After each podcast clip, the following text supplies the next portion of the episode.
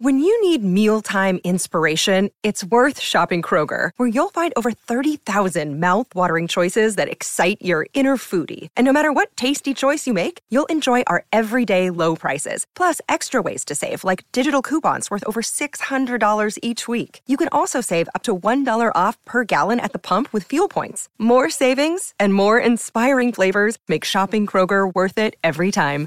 Kroger, fresh for everyone. Fuel restrictions apply. 630 CHED Inside Sports with Reed Wilkins. Weekdays at 6 on 630 CHED.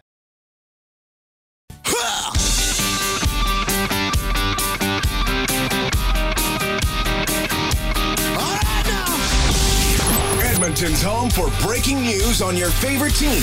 This is Inside Sports with Reed Wilkins on 630 CHED. 2 1 Flyers leading the Islanders. They are 90 seconds into the third period. Islanders have a minute 15 left on a power play. Philly must win to stay alive. Later, Vancouver must win against Vegas to stay alive. Thatcher Demko, the expected starter in goal for the Canucks in that game. The Blue Jays in a 2 2 tie with Miami. That one is now in the uh, top of the eighth. One of the new Blue Jays, Robbie Ray Came on uh, in relief tonight, pitched three and a third, gave up four hits and one earned run, two runs total.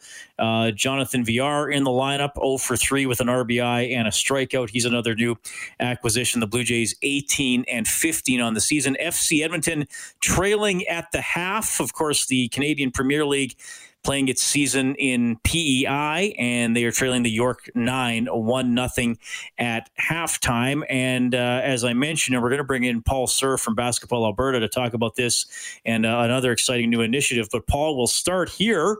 Celtics 102, Raptors 99. Celtics outscored the Raptors by 11 in the fourth quarter. They lead the series two games to nothing. Paul, what is going on with the Raptors? Why can they not beat Boston? Reed, they just Boston just seems to have Toronto's number, and they have all year. For whatever reason, Toronto just can't find its rhythm against Boston. I think uh, Brad Stevens does a great job of disrupting the Raptors on offense. And defensively, the Raptors played better, but to get outscored by 11 in the fourth, to have the lead that they had going into the fourth, and lose this game, this one really hurts. Well, and uh, Smart for the Celtics goes six from 11 from three point range. Uh, Tatum scored 34 for the Celtics. And uh, yeah, I mean, but I, I really thought I, I, watched most of this game. Well, here's the thing. First of all, game one, I wasn't able to watch the first half, but I thought, okay, great. I'll, I'll be able to watch the second half. And I turned it on, and Boston's up 20. And then uh, today I, I, watched pretty much the entire game, and I thought, okay, it looks like the Raptors got it figured out, and they you know they had that kind of six, eight point lead and then it just then they just couldn't hit anything. I mean, did, is it just was it just big shots today, or was there something else going on? I think it was big shots. I think you hit it on the head. They they had good looks, Reed. They just didn't make them. And the signature of the Raptors during the season was they had confidence and they they hit shots. But uh, it's it's so strange, uh, and I know it happens in all sports, but certainly in basketball. Sometimes there are just teams that you're a little tighter against, that you're a little less confident than you are most uh, against most of the other teams, and that seems to be the Celtics right now. So we were here a year ago, uh, and and some when Milwaukee was up to nothing. Now we're going to find out: Does Toronto have that ability once again to dig down and dig their way out of this hole that they've gotten themselves into, being down 2-0? Yeah, and I mean, I don't want to act like this is some amazing upset because I mean, it's the, the two Boston's against good. the three. Yeah, I mean, Boston's a good team, but it's I guess I guess that's a sign of the, the expectations are, are now high for the Raptors when you win a championship, right?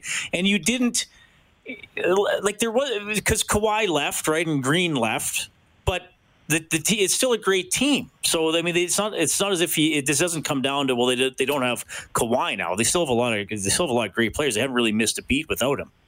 They should have. I mean, it comes. In, you hit it on the head. They missed shots, and they should have won this game today with the lead they had in the fourth quarter. Tatum really presents matchup problems for the Raptors. They have not been able to figure out how to defend him.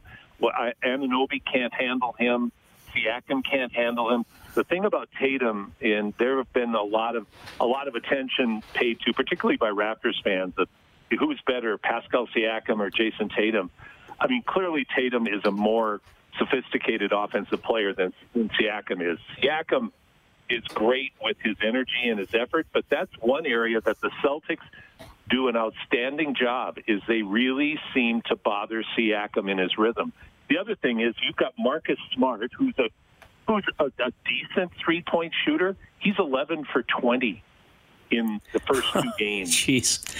I mean, you, you give you've just given up 22 points in two games on, or no, uh, no, 33 points. 33, yeah. Games. I was thinking 3x3 there uh, with a two pointer, but I it, it, 33 points in two games to a guy who is not a great shooter, but unlike the Raptors, he's hitting the open shots that he's getting. And the Raptors are one of those defensive teams, along with Milwaukee, that will allow players to take three point shots. And the thing with the three, as you know, Reed, you live by the sword, you die by the sword. If you get hot shooting the three, that really hurts you. That really hurts your opponent's chances of winning. I'm glad you brought up the three point shot because uh, one of my buddies and I we got looking into into basketball stats when, when one of our uh, nights when we might have been enjoying a, a, beverage or two and looking up trivia on our phones and all that kind of stuff.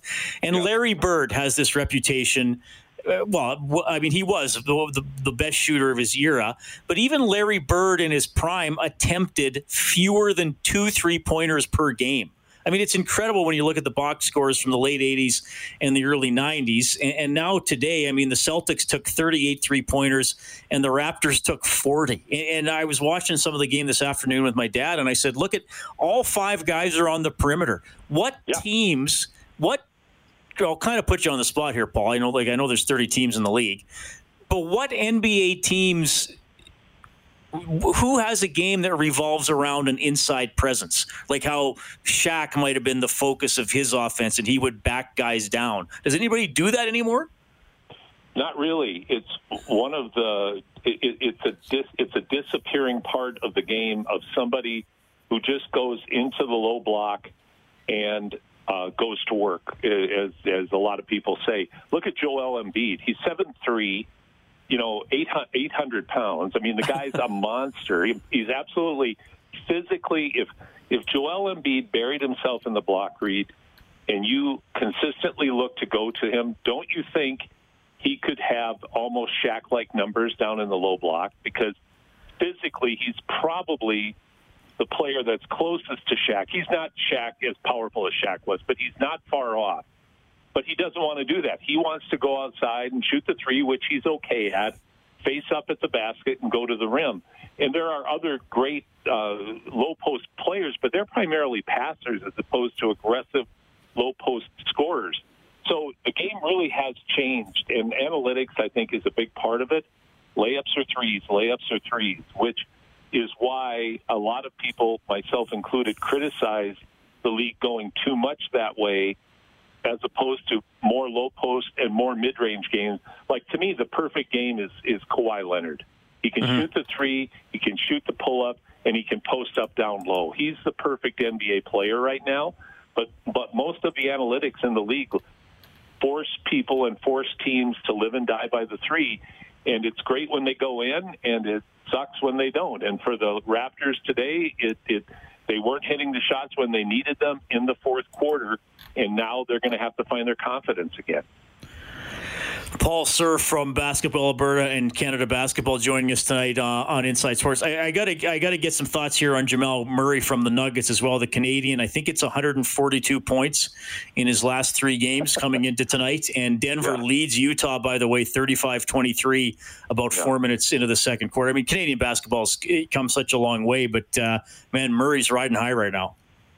About ten days ago, I was being interviewed, and I said and we were and the uh, and we were discussing Jamal Murray, and I said, you know, Jamal's a great second option.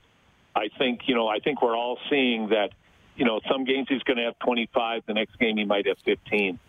And then right after that uh, discussion, which shows how how brilliant I really am, Reed, uh, he goes off for a, you know 142 points in three games, carries the Nuggets on his shoulders, and has them positioned now. Although there's a lot of basketball left to be played in this game, but he has them positioned to win this series, and it's all because of Jamal Murray. The guy's remarkable. He, he's you, you can't you can't measure his heart, but one thing you can measure is how hard he's worked. And that is the constant with the great players is the hours that they spend in the gym when no one's watching. And Jamal Murray, that's how he to this game is through consistent hard work over and above. And my gosh, the young man is, is right before our eyes becoming one of the premier players in the NBA. And boy, is that exciting to see. Well, uh, that's that's a good point, and and good for him, and and it's cool that Canadians are following him. And uh, Paul, it's funny whenever I, I talk to somebody from uh, Denver, like another uh, media member or somebody who covers the Avalanche, they usually point out that the the Nuggets are a distant fourth there on the, on the pro sports scene. So maybe this will even help them in their own city uh, a little bit. Paul Sir checking in tonight from uh, Basketball Alberta. And of course, you also have a very important role with Canada Basketball. You're the managing director of 3x3 Basketball Development. Paul, this is so exciting. The Edmonton Expo Center is now the home of Canada's 3x3 Training Center. Tell us a little bit about working this out. All kinds of credit has to go to the Expo Center and uh, their manager, Arlindo Gomes, because Arlindo, who I've developed a, a strong relationship with over time with the uh, Expo Center being the home for the Edmonton Stingers, the CEBL champion Edmonton Stingers, and wanting to get more involved in basketball. So uh, I came to Arlindo with this concept of, uh, you know, we're, we're in this weird time with COVID and uh, there's a lot of space. I think uh, the Expo Center is the second biggest exhibition hall in the country, uh, and and said, what if we were to put our 3x3 court and basket in there and set it up as a training center? And uh, we we worked on the details, and he and his staff put it together. So we've had it up for a few weeks. We tested it out, so now it's official. It is the 3x3 training center, and what we've been able to do is, uh, of course, the, the Team Edmonton, uh, who is qualified on behalf of Canada for the Olympic qualifying tournament, uh, was hoped to be this year, but will be next. They're training there, but they're also bringing in other teams. And right now, we're looking and depending on how the rollout and back to play uh, experiences go now with COVID, we may even be running some 3x3 events in there this year. So oh, we're awesome. extremely excited that uh, our guys have a place to train, that our women have a place to train. And uh, in this time of COVID and with gyms really being, uh, and really having it be up in the air that most of the gyms still aren't available to the public, to have a facility to go to with all the protocols in place is really exciting for our team. All right, and and the Canadian uh, men that are playing to qualify for the Olympics, because that was supposed to be this past spring, and this is uh, is is it Steve Sir, Jordan Baker, and Jordan Jensen Whyte, and Kyle Landry? Is that still the four guys? That's still the four guys. They're the top ranked uh, Canadian three x three players. Oh, yeah. Okay, so do we have a date and location for the the qualifying tournament now, or are we still like a lot of other sports? Wait, waiting and seeing. What do we know there? It's it's going to be I forget the name of the city in Austria. It's going to be in Austria in May next year. That's the okay. targeted date. I think the likelihood of that going through right now would appear to be real high. There's actually a series of uh, what what are called Masters FIBA Masters events taking place right now in Debrecen, Hungary. Uh, they're doing three tournaments in one week. Uh, they had one over the weekend, took a day off. Now they have another tournament took they're going to take two days off and then they'll have a third. And if that goes successfully, that could be the start of a number of other 3x3 tournaments, high level tournaments around the world, uh, one including in Montreal. And there's still some discussion with Edmonton, although I doubt that will happen in 2020. Montreal may be hosting a, a high level FIBA event but uh, the likelihood of it going ahead, Reed, I would say right now is good. But okay, like everything, there's an asterisk by everything well, was it right now. Was it around this time last year that the tournaments were in Edmonton and, and the Plouffes won at West Edmonton Mall? Was that last August and September? That was in September. Yep. Wow, the, time the, flies. The, the Plouffes won handily in mid-September, and then we had the men's event in late September. So yeah, that's that's already a year ago. Hard to believe. Jeez, yeah, I was like, think, and then I, re, I was remembering, I was like, yeah, I think I was covering Oilers training camp when I was Yeah, like, wait a minute, that was that was That's September. right. I mean, it's just it's just absolutely who who who would have thought a year ago we would having we would be having this conversation talking about the 2020 NBA season and NHL seasons being completed in the month of September. Have you? Uh, what's it been like? like? I know you're a big sports fan. Like you, you watch, uh, you you watch, uh, you watch hockey as well as as NBA and basketball. What's it been like for you watching the games uh, without the fans? Has it pulled you in the same way? You know, in some for uh, this shows what I, I'm a nerd, so I. Yeah, I love it because I don't. Then I'm not distracted by the fans. I'm not a big fan of the crowd shots and all of that. I really like the basketball, and and I have to say, what surprised me pleasantly so the most, Reed, is the level of play. You know, and I can speak mostly to the NBA, uh, but the, the level of play has been very high. I mean, look at what Luka Doncic did without fans. I mean, Right. I think what you see is you see the professionalism of these athletes, but you see how finely tuned, how highly trained, and how remarkably competitive they are in their respective sports.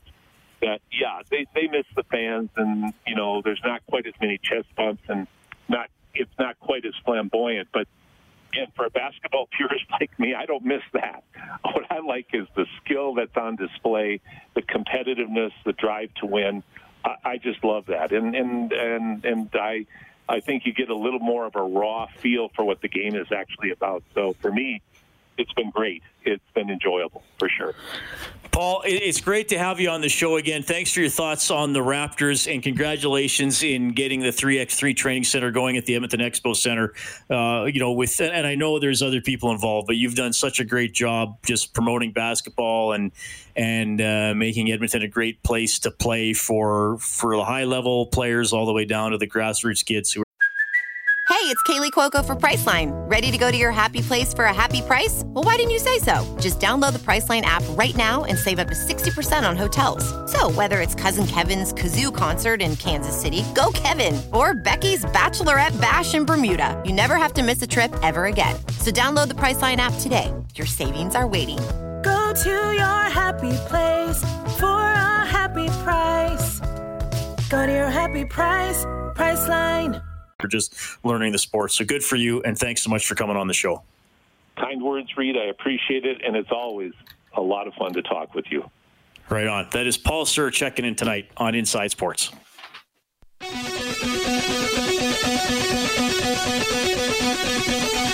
Inside Sports with Reed Wilkins is brought to you by Cam LLP Injury Lawyers, representing injured people in Edmonton and across Alberta since 1962. Seven minutes left in the third period. Philadelphia up 3 1 on the New York Islanders. And uh, finally, some players scoring for Philadelphia who had not been scoring. Giroux gets his first. Van Riemsdyk, who'd been sat out a couple of games, gets his first. Matt Niskanen also scores his first as well, though not the uh, high scorer like the other two guys. Josh Bailey, his third of the playoffs for the Islanders, that opened the scoring early in the second period. So the Flyers looking good right now to stay alive. We'll keep you updated on that one. The Canucks will try to stay alive. 7:45 face-off at Rogers Place. Game four against the Golden Knights, or game five against the Golden Knights, and Thatcher Demko expected to be the goaltender for Vancouver in that one. 780-496-0063 is how you can interact. What song was that there, Kellen? That was Coming Home by Sons of Apollo by our champ, Roadhammer.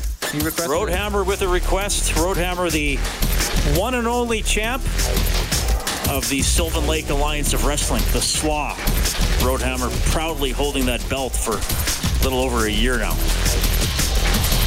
And by the way, we had Amanda Rummery on the show earlier. I should I should remind people if there's a, a story idea, a, an athlete that you think would be great to profile, especially at this time of year. I mean, uh, the Oilers are out. We're not going to have any CFL. Don't hesitate to make a pitch to, to Dave Campbell and me. Inside Sports at 630ched.com is uh, the email. You can DM us on Twitter.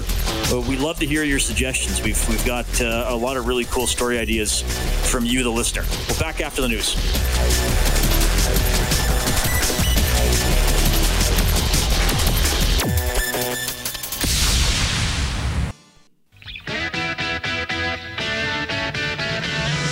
Inside Sports with Reed Wilkins is brought to you by Cam LLP Injury Lawyers, representing injured people in Edmonton and across Alberta since 1962.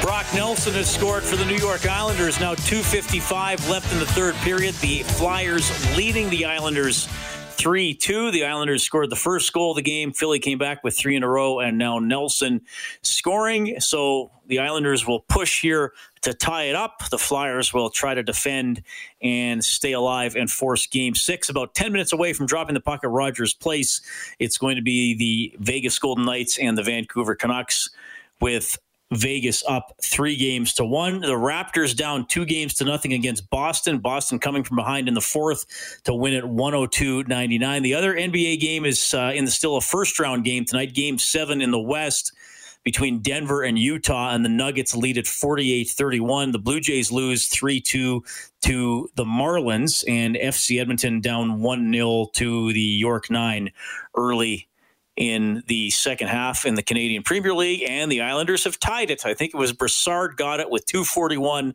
left in the third, and the New York Islanders are amazing.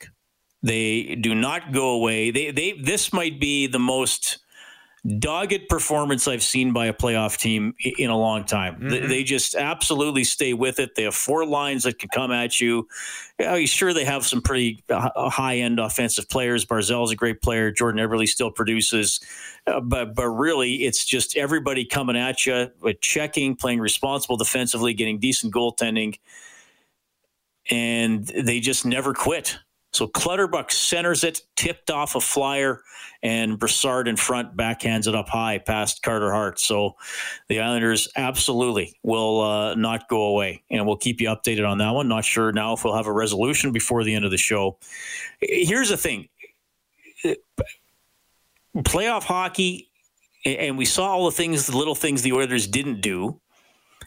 And you see all the little things that the Islanders do do and it Barry Trotz, I think you got to hand it to him. Fourth winningest coach in NHL history. Most of his teams have been successful to some degree. He didn't have ultimate playoff success until he got to Washington. But I, I still look at this Islanders roster and I think, okay, it's a pretty good roster. And they, they do have four pretty solid lines. But I still feel like they're over, overachieving. But it's just absolute commitment and uh, persistence and determination and, and responsible play. Now, having said that, if they beat Philadelphia, uh, I don't think they beat Tampa Bay. And I know maybe now there's more injury concerns with Tampa Bay, but I think that Tampa Bay is also playing a very dogged, persistent game, and I think they have higher end skill than the Islanders. And I think Vasilevskiy's a better goaltender than whoever the Islanders put in. And I think the best defenseman in that series would be Victor Hedman. So I, I do not think the Islanders could keep going past this round, but you got to admire what they're doing and uh, they just do not go away. We'll see if they can win this one. Overtime looming there in Toronto. 3 3, a minute 20 left in the third period. 780 496 0063 is how you can get in touch. That's the number to both call and text. Really appreciate you tuning in tonight. Hope you're having a great day. Looks like it could be a little uh, stormy and rainy in the morning, so we'll see how that plays out. Man, September first. This is this is a really significant day in, in Canadian history, and, and it's from from doing this job a, a lot of people uh, you, you, get asked some unexpected questions sometimes. I'm u- I'm used to them now, but it's uh, people want you to to to rank something. Who's who's the best? Who is who's the best? My my buddy texted me. Uh, he lives in Vancouver now. Originally from Ottawa, uh, lived in Edmonton for a few years. Really loved Edmonton. Uh, now he's in BC, and he said, "Is Alfonso Davies the best Edmonton athlete ever?" And I said, Well, no. And, and he and he said, well, he just was on the Champions League winning team. I said, well, yeah, like he's incredible. And but I mean, for me to call somebody the best ever from a city or from a region, that's that's a career or that's a, a, a something that takes a, a, decade or longer. Now, granted, Alfonso Davies is probably already the best Canadian soccer player of all time, but that's a pretty low bar to clear. So, I mean, absolutely. Maybe if you let me look, if you say who's the best Edmonton area athlete of all time, well, Mark Messier's from St. Albert, and you get into, and we talk a lot about hockey in, in this area, but you know, Kevin Martin is the greatest curler of all time. He'd have to be one of Edmonton's greatest athletes of all time. You know, Olympians and maybe sports that don't get uh, a lot of attention, I think, would be in the mix. Maybe ten years from now, it's going to be Davies and Messier, and that'll be it, it on the list. So, anyway, just an example of, of somebody you have to rank. And then, of course, you get into who's the greatest Canadian athlete of all time. What's the greatest Canadian athletic achievement? And Incredible seasons, and Mario Lemieux's incredible seasons. And and again, you can find a whole bunch of great Olympians, and Don, Donovan Bailey, obviously, and his performances in Atlanta, winning the 100 meters and then the 4 by 100 but there's a, there's a person and an, and an accomplishment and an attempted accomplishment that to me trumps everything because it is an athletic feat. Uh, it is an athletic achievement. It is an athletic endeavor. Endeavor. It wasn't a competition, but it was something very physical and very noble. And I, I'm sure many of you know where I'm going with this, and that is that is Terry Fox. And it's what he was doing. And quite frankly, the, the fact that he didn't finish is secondary because he still did a heck of a lot more than anybody else has ever done. Um, you know, if someone came up to me and said, uh, "Reed, I think Terry Fox is is the greatest Canadian athlete of all time," I couldn't argue. Or if someone said, "Of all the things Canadians have achieved in sports and athletics, I think Terry Fox's Marathon of Hope is at the top of the list," I could not argue with that. And again, it wasn't an Olympic event. It's not where he was trying to win a medal. He was trying to raise money. He was trying to uh, raise awareness. He was trying to achieve something. And the reason I'm talking about this today, you may have already already seen this. It was 40 years ago today that that he had to call it off. He had to call off his marathon of hope just outside Thunder Bay. He wasn't feeling well, and then uh, got checked out. Unfortunately, his his cancer had had returned. And then in you know a few months later, in 1981, Terry Fox uh, passed away. His legacy lives on. Terry Fox runs and just somebody who is still uh, talked about and revered in, in this country. And I, and I, want to acknowledge today in 1980 when this was was going on, I was six years old, and I remember being aware of it. Um, you know, I knew he he had an artificial leg, and and I knew that he had had cancer, and he wanted to run across the country. I don't think I understood quite the the gravity of of some of the things involved in that, but it, as as I get older, I, I almost feel like I appreciate it even more, and I get I get more emotional about it. And I'm going to apologize here in advance because when I listen to this clip this afternoon, I will I will fully admit that there I, I was I was tearing up. And this clip would be, uh, I guess, from September 2nd, 1980. So 40 years ago tomorrow and I saw the video of the news story. It was on CBC. Knowlton Nash, some of you might remember him, was the news anchor, and uh, Terry Fox is being interviewed, and he's kind of on a stretcher. Looks like he's about to go off in an ambulance or something, and his parents are are there with him as he's speaking, and. Um, well, here it is. Terry Fox uh, announcing in 1980 why he has to stop his marathon of hope. Yesterday I was running and I had noticed a little bit of hardness in breathing. And at the end, near the end of the day, 18 miles, um, I was coughing and choking and had pain in my neck and my chest. And I did three more miles and I had to, I decided I had to go see the doctor. And it was discovered then that uh, I had primary, originally I had primary cancer in my knee three and a half years ago and uh, that the cancer had spread. And now I've got cancer in my lungs. And uh, we got to go home and, tr- and try and do some more treatment. But uh, Mother's Day is around the corner. Find the perfect gift for the mom in your life with a stunning piece of jewelry from Blue Nile. From timeless pearls to dazzling gemstones, Blue Nile has something she'll adore. Need it fast? Most items can ship overnight. Plus, enjoy guaranteed free shipping and returns. Don't miss our special Mother's Day deals. Save big on the season's most beautiful trends. For a limited time, get up to 50% off by going to BlueNile.com. That's BlueNile.com. All I can say is that if there's any way I can get out there again and finish it, I will. It's Terry Fox 40 years ago, and unfortunately, he uh, he couldn't finish. He inspired others like Rick Hansen and Steve Fonyo to um, to do their own uh, runs or, or, wheels, I guess. In in Hansen's case, and of course, Terry Fox. Um, eventually passed away on June 28th, 1981. And it was uh, 40 years ago today. He had to stop his run near near Thunder Bay. I, I, I, I listened to that clip a couple times earlier today. Listening to it just now, it, it still makes me emotional.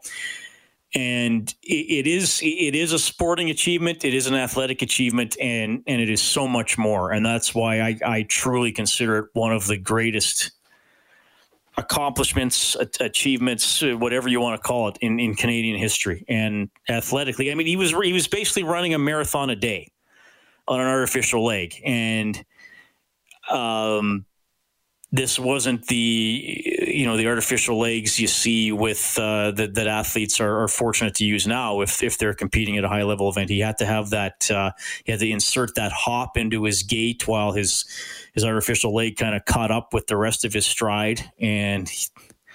and if you read about him, and I was re- reading some articles today, and and sort of refreshing my memories. It, didn't start off great. He started in the Maritimes, didn't have some good weather, wasn't getting a lot of support, and it kind of picked up steam in Quebec and into Ontario, and he got some big receptions in Ottawa and Toronto, and was was really feeling inspired. And I mean, he's an he's an absolute Canadian hero, and uh, I I just it was just important for, for me to talk about him tonight, and I'm sure for those of you who remember him, it's it's something that's going to stick with you for a long time. And I'll tell you what, if if you're under the age of 40 or 35, where you can't quite remember Terry Fox, take a second, read something, uh, watch a video, talk to somebody who remembers, uh, get acquainted with the story. I just think it's a really important part of Canada. 780-496-0063 is the number to call or text. We'll take a quick timeout at 745.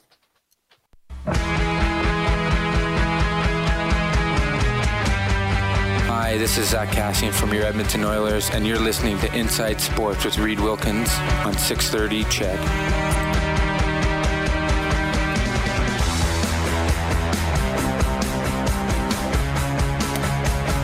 All right, thanks a lot for tuning in tonight. Vancouver and Vegas about to get underway, and it is overtime coming for Philadelphia and the New York Islanders. Got an email from Barbara, Inside Sports at 630ched.com. She says, You are either incredibly unaware of soccer or incredibly dismissive of female athletes. Best Canadian soccer player of all time is Christine Sinclair, also the world's top scorer in uh, men or women.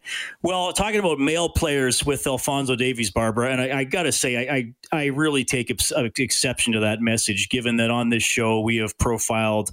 Uh, a lot of female athletes uh, over the years, including having uh, a local Paralympian off the top of the show tonight. So if I mean if that's the attitude you're going to take uh, towards my attitude towards female athletics or inside sports attitudes towards female athletics, you are absolutely 100 percent uh, wrong. Like quite frankly, I, I think that's a really unfair text to send to this host and to this show. And cl- clearly, with Alfonso Davies, we're talking about men. I mean, I wasn't even talking about. Uh, Christine Sinclair or or women's soccer. I was talking about something that a conversation a buddy had had, uh, had brought up. I appreciate your listening, Barbara, but I just think you are way out of line sending a text like that to this show. And quite frankly, that uh, you're wrong to, to, to suggest that to me or this show. Okay. So that's my blunt response to what you wrote in. But I appreciate your listening and I appreciate you interacting. You're entitled to your opinion, but to twist everything that way and to you know, when I'm talking about Terry Fox and telling a story, and then for you to throw that back is is, is really out of line. And usually, I, I wouldn't, you know, go back at a listener like this to this extent, Barbara. But that's just that's a crap take on your part. Okay, so let's just leave it at that. 780-496-0063 is uh, how you can reach out inside sports at 630ched.com. So, uh, yeah, we were talking about Terry Fox. Couple of texts coming in tonight with uh, with remembering Terry and his his achievements. So, really incredible when you think about what he what he tried to accomplish. Uh, and it, really some emotional stuff reading about him. And, and one of the things that I was reading today was that when he said he he wanted to do this. Uh, he said his mom was, uh, or the story goes, his mother was initially very skeptical. And uh, he told his mom, I thought you'd be one of the first people who would support me. And instead, you're one of the first people kind of trying to shoot me down or, or discourage me. And um, he said that kind of st- stuck with his mom. So, something else. I, I, really, I really get emotional talking about Terry Fox. I, I, I, am sorry. I, I, thought I could keep it together, but there's just so many elements of the story that uh, um, are, are, really quite emotional. Just everything he was attempting to do, and and the way it, uh, you know, the way he, he had to stop. But you heard in that clip how he still was hoping to get back out on the road and and and run again and and all that kind of stuff and then that he ultimately you know, passed away and that his legacy still uh, lives on. So, I mean, taken from us far too soon, 22 years of age. And I mean, the, another thing too, like he wasn't, he wasn't a runner and he wasn't, he wasn't some super athlete. Um, like I was reading today, he struggled to make his. He wasn't a very good basketball team. I think his first year on his high school basketball team, he played like one minute, and then uh, by the time he got to grade twelve, he was the athlete of the year in his in his school. And then he, he got cancer and had the, the, his leg amputated, and decided, okay, I've, I've I've heard that amputees can can run marathons, so I'm going to run a marathon. But this whole time, he was plotting well, maybe I'll run a marathon and then see if I can do that every day and go across the entire country. So so you know it's it's uh, it's it's pretty remarkable and and it is sad but he's an incredible rallying point for Canadians and I hope he will be for a long time even after those of us who remember him are, are gone because it's it's it's such an incredible story. All right, Vegas and Vancouver underway. Uh, a minute into the game now. No score. Thatcher Demko in net tonight for the uh, Vancouver Canucks. The Oilers goaltending certainly going to be a big story once we get into the offseason.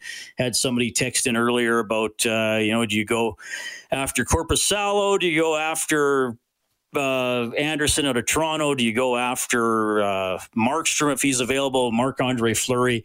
I, I think I'd bring in somebody like that, you know, even Fleury on a one or two year deal. I, I think that you got to have some serious questions about Mike Smith and bringing him back at this point. I, I was critical of some of Koskinen's performance in the postseason. I, I, I thought he was pretty good at times. I, I, think he got swimming around in some situations and lost his net, and that led to some pucks going in that that probably he should have stopped. And I know the Oilers didn't defend overly well, but you need your goalie to bail you out. And and somebody somebody said to me, uh, a commentator from another market I was talking to a few weeks ago, said to me. I don't like Koskinen's game. I can't stand big goaltenders who play small. And I think that was sometimes a, a problem for Koskinen, who I think is probably a pretty good backup goaltender. I, I, just don't think he's a number one. He could probably be a, a 30 game goaltender for the Oilers or for some team at this point. But um, I, I, I mean, when we've seen it, he's not a 50 to 60 game guy. So they, they may go into the next situation, maybe like this year, where they play about an even number of games. And then if you make the playoffs, then you go from there and maybe and you and you see who's hotter or maybe you have a guy who's more experienced in the postseason and you can ride that out. Uh, this texter says a new goalie won't change it. See i disagree with that and i'm going to tell you why. Uh, goaltending is the most important position on the ice and you see it in hockey over and over again. And, and a, a goaltender can change everything. And when the oilers made the playoffs in 2016-17 and went to the second round it's not like they were some spectacular lockdown defending team. I think they improved defensively. you know, they they added Sekera, they they uh, they added Russell, and well, I guess they'd had Sekera the year before, but you know they were they were a little better. But Talbot had the year of his life. I mean, how many times did he bail out the Oilers with a with a big save? So I I think there is nothing as there is nothing as transformative to a team as as getting a a top notch goaltender or a really good reliable goaltender. You see it in the playoffs all the time. I mean, teams give up good chances. No, even the teams that check the best all the time and are, are structured and committed and all those things we talk about and all the cliches with the 200 foot game, they still give up chances. They still give up two on ones. They still give up shots from the slot and you have a goaltender that reliably makes those big saves, I, I, just think it is transformative. It's uplifting to the team. It makes you feel confident. It makes you feel better about attacking at the other end. And and that's why I think it's such a priority for the Oilers. And Philadelphia, oh, speaking of goaltender, big save there. Big save by Varlamov, and uh, he keeps the game alive. It's in overtime. Philadelphia and the New York Islanders tied 3 3. Early on, no score Vancouver and Vegas. Raptors lost. So they're down 2 0 to the Celtics. They lost by three. The Nuggets taking it to Utah 55 37. Start of the third quarter. Blue Jays lost 3 2 to the Marlins. Kelly Hrudey scheduled to be on the show tomorrow. Thanks to Dave Campbell, the producer of Inside Sports. Kellen Kennedy is your studio producer this evening. My name is Reid. Take care.